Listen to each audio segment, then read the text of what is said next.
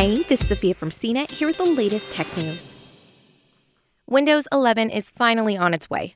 Microsoft unveiled the next generation of Windows at its virtual event in June, and with it, some big changes to the long standing operating system, including its first name change in six years. The announcement follows Microsoft's rollout of the latest version of Windows 10, the Windows 10 May 2021 update. Windows 11 includes a slew of new features, such as the ability to download and run Android apps on your Windows PC, and updates to Microsoft Teams, the Start menu, and the overall look of the software, which is more clean and Mac like in design. Here's every detail we know so far about Windows 11, including price, compatibility, release date, how to download the beta, new features, and more. Here are a few of the new standout features in Windows 11 a new, more Mac like interface, featuring a clean design with rounded corners, pastel shades, and a centered start menu and taskbar, integrated Android apps that are installable from within the new Microsoft Store via the Amazon App Store.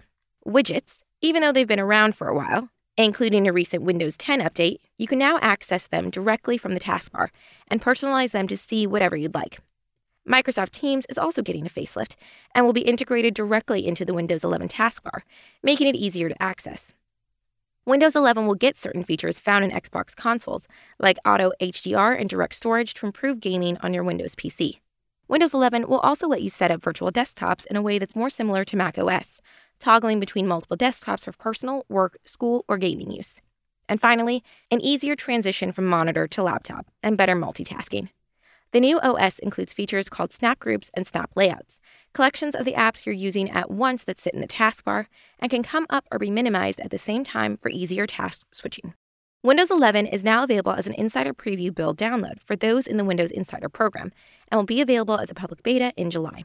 It will begin rolling out to all compatible PCs and new PCs around the 2021 holiday season, according to Microsoft, and will continue rolling out into 2022. However, several hints suggest that Windows 11 could arrive as early as October.